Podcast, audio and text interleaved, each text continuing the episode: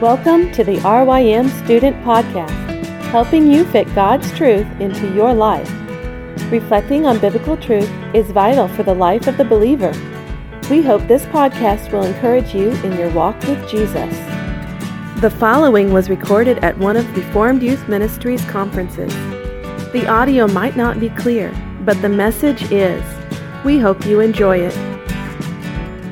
What I want you to see today is the Bible claims to be smarter than you for several reasons. It claims to be smarter than you because it claims to be inspired by God, that's point one. It claims to create faith in you, that's point two. And it claims that it leads you into an intimate relationship with Jesus. That's what I want you to see today. And the third point is the Bible's intended to show you Jesus. One of the things I want you to see is if the Bible is God's inspired word and if it's come to create faith. And then this is going to be a strange way to start this. And the Bible's intended to make us see Jesus. I want to encourage you to stop being ashamed of the Bible. Now, here's what this does not look like. Here's what this does not look like.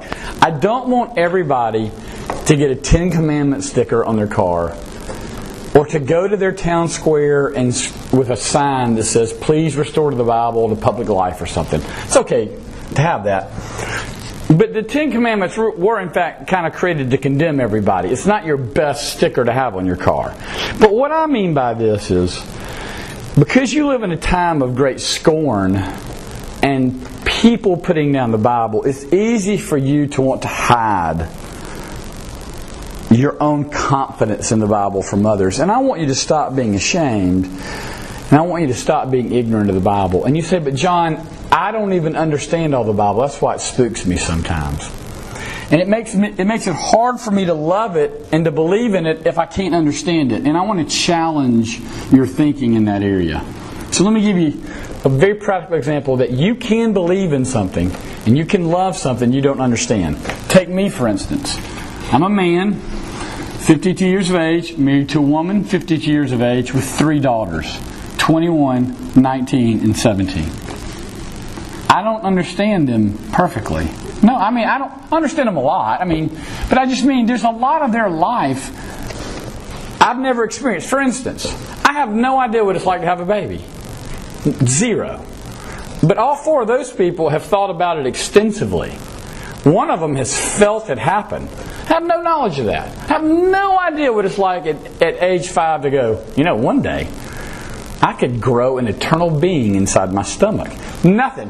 That thought has never occurred to me. The first time I ever conceived of having children is when they handed me Sarah. I'm not, I'm not bothered. I'm just saying, like, don't understand the full extent of what it is that my four most precious people experience in life. I don't understand it. They make all kind of decisions I don't understand.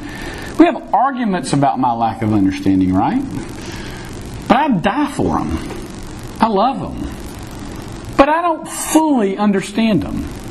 There's never going to be a day for you where you fully understand every passage in Scripture. It's not going to be a day when you fully understand every word that Jesus said or action. And some of it will feel weird. That doesn't prevent you from loving it and embracing it. Right now, if I asked of you, who loves their puppy dog? I mean, hands would. You don't understand that. You understand that puppy dog about as much as you do your cell phone. That's about. You understand your cell phone about 2%. I think you understand your puppy dog 1%. Because here's what your puppy's really thinking Give me sugar. Sugar, sugar, sugar, sugar, squirrel. Sugar, sugar, sugar. That's all your puppy. You're like, that puppy loves me. No, no, that puppy has discovered you're the source of processed sugar. And sometimes you let it go outside and run around. That's the full extent of it. Like, and you're like, and you're like, oh, no, it has all these motives. No, it doesn't. You love the dog and you don't understand it. Look. It wants food. That's right. You can love something and embrace something you don't understand. It's fair that you are concerned that the Bible is so important and you don't understand it and you can't fully follow it. But I just want you to know that means you can never ever get married, ever. and in fact, the more married you are, the less you'll understand of each other.